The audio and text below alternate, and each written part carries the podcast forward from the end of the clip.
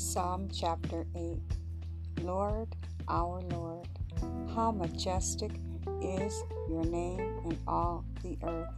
You have set your glory in the heavens.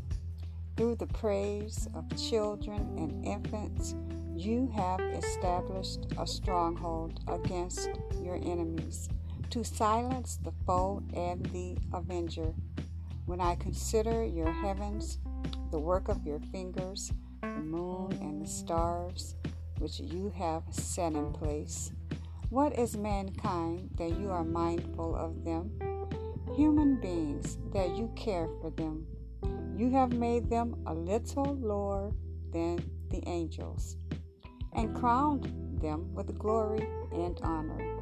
You made them rulers over the works of your hands, and you put everything under their feet all flocks and herds, and all the animals of the wild, the birds in the sky, and the fish in the sea, all that swim the paths of the seas.